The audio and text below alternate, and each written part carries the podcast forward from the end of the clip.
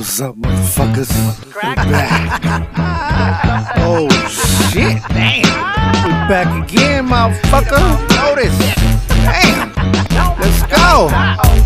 The OC Connection Project, motherfucker. Yeah. Keep on doing your motherfucking job, haters. Hell yeah, because these motherfuckers ain't gonna stop. What's up, Clever? Crack-a-lackin' homie. Straight from Santana, putos. Hell yeah, keep on doing this shit, man. Yeah, what's cracking? It's your boy, Mr. Clever. Welcome to the Life of Mr. Clever podcast show, episode 12. On this one, I'm going to take you back.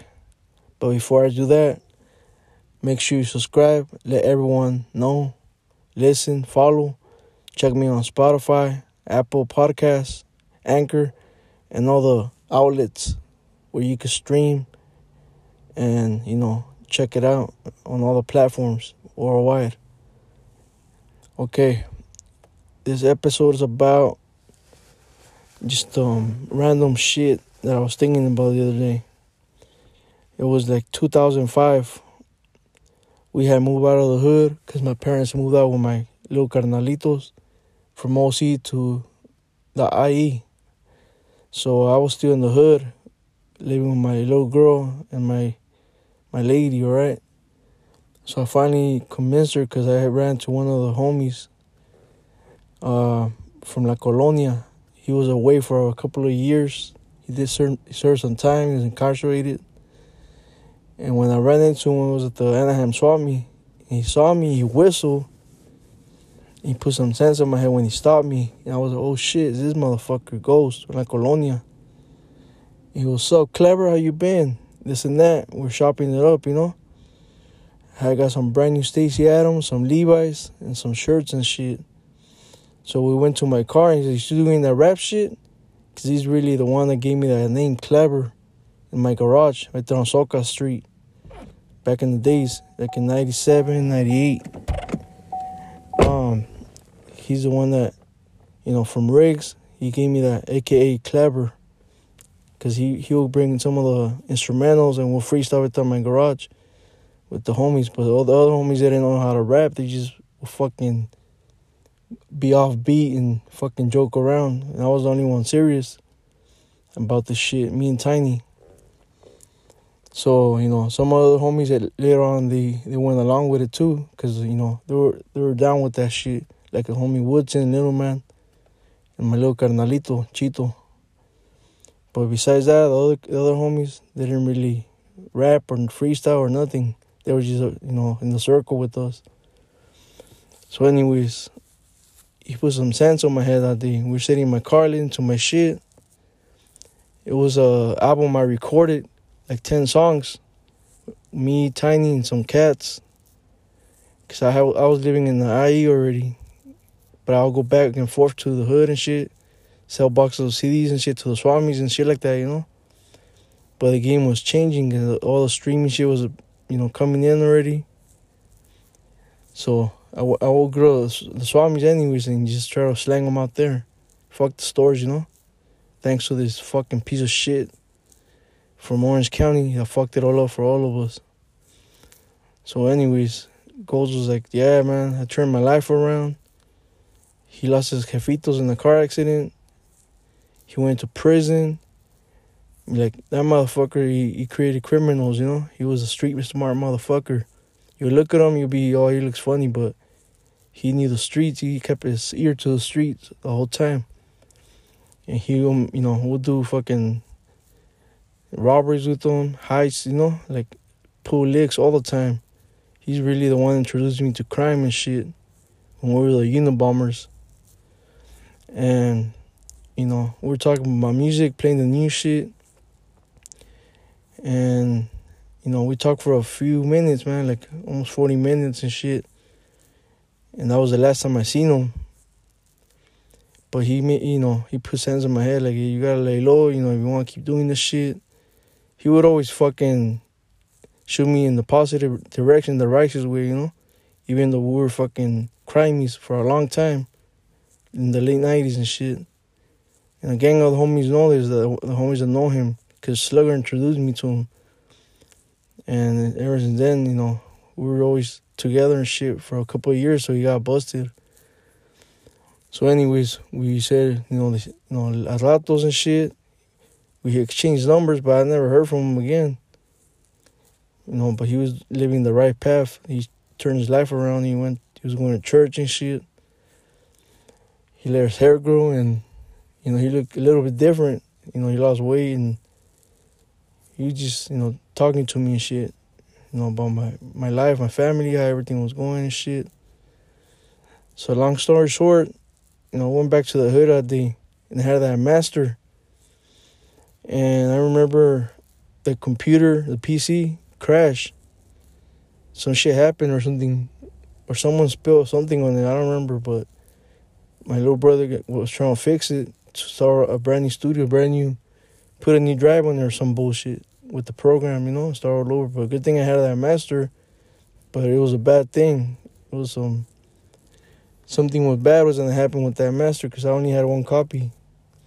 You know, Chito engineered it and mixed it down, and it was Jack Beats, but it was some of the realest shit I ever spit on bars, on paper, you know.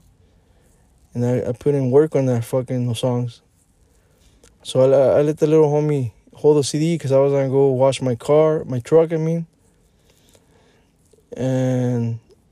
you know, these little youngsters were the ones that live on the dead end right there where I was at. And fucking, yeah, I let him borrow it. He had it in his car, his sister's car, I think. And he went to visit his Nino and shit. And this family was really big there in Santa Ana. They were known for big shit, you know. They were connected and shit. So they got him drunk or blazed, and I forgot he had the master. And the older brother, it was an older cat. He grabbed the CD, he kept it. And I was like, hey, where's that master? Like a few days later and shit. And he was like, oh shit, my Nino kept it. And I was like, what do you mean your Nino? He said, yeah, man, he kept it. He wanted me to give it to him, so I couldn't take it away from him. And I was like, what the fuck were you talking about? And he told me who it was, and I was like, fuck, go ask him for it, you know? And he was like, nah, fool. He's keeping it. He liked that shit. He don't even like rap, but when he heard your shit, he said he never heard some shit like that, and he kept it. He said he wanted it. And I was like, what the fuck? So I got mad. I was fucking pissed. And a few days passed by, and I told him, hey, what's up? Or you asked him about my fucking CD? Burn him a copy or something. Or tell him to burn and give my shit back. And he was like, nah, fool, we can't do that to him. If you come at him, like, any way to respect, you don't even know what the fuck is up with this family, you know? So I was like, fuck. And we went to pick up some bud, I think, or some yayo for the homie and shit. And the homie was like with us, you know. And he said we parked down the street by the alley, cause he had that whole block shot, you know, like, you know, unlocked and shit. And fucking, it wasn't even his neighborhood. It was another neighborhood in the south. But all those neighborhoods, they wouldn't fuck with that block because he had it locked down, you know? Sold up and shit. And fucking, so I kept hearing my shit. He was bumping it in full blast with the garage open, but dark. And I never met this older cat. He was the oldest one, I guess. And I was like, fuck, man. I just felt like going out over there and, you know, but he told me not to get off, you know? And I was like, fuck, I want my fucking master back. You know, nobody had a copy but him. So he came back to the car and we split. But I was like, hey, fool, he's bumping my shit. He's going to ask him for my shit, you know? He said, nah, fool, he's not going to want to give it to you. He wants it. He wants to keep that shit. And once he gets something in his hands, a chain or whatever he wants, there's no coming back for that shit. I was like, serious? He was like, yeah, fool. I was like, fuck. So I asked around, you know, a few cats that will go over there and pick up whatever and do business with them. And they all told me the same shit. He's bumping your shit all day, every day. And I was like, what the fuck? Yeah, I guess he fucking liked it so much, he will play it all day and shit. So I passed by again. I went to the other side of the city just to pass by that pad to go buy a beer to see if he was playing it. And sure enough, he was bumping it in the night. I was like, what the fuck is wrong with this guy, you know? Full blast, open garage, and you see his truck outside. And you can never see what's inside the garage. It was dark, but he was playing my shit so loud and shit. And then I passed again another day, the same shit. I was like, fuck, man, I'm going to get off and just ask him, you know, this fool ain't going to tell him shit. But then I thought about it, like, you know, I don't want to get in the wreck or get, you know, the light to the hood and shit, because these fuckers had Jews and shit. So I asked the homie's pops, and he told me the same shit.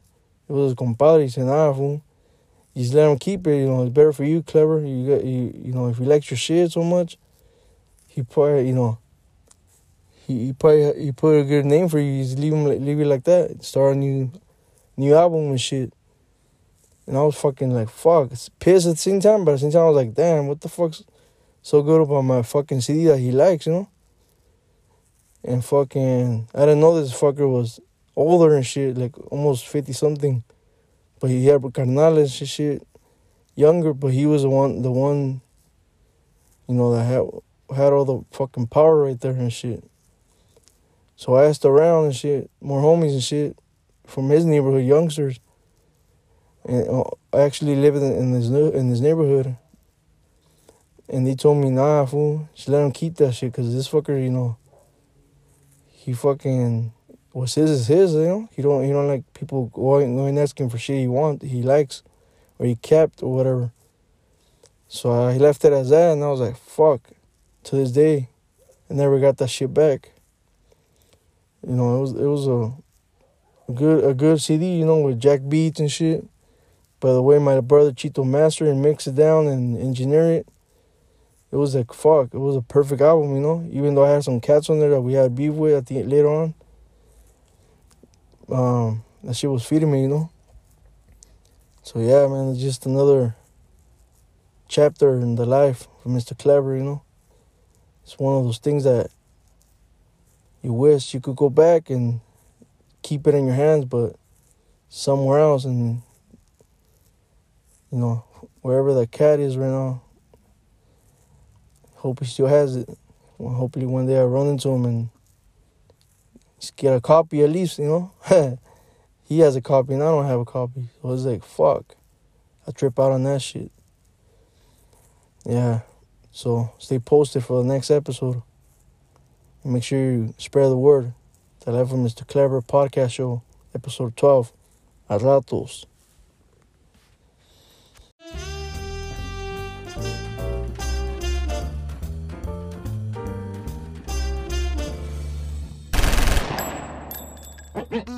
Just another dog beat coming through. Mr.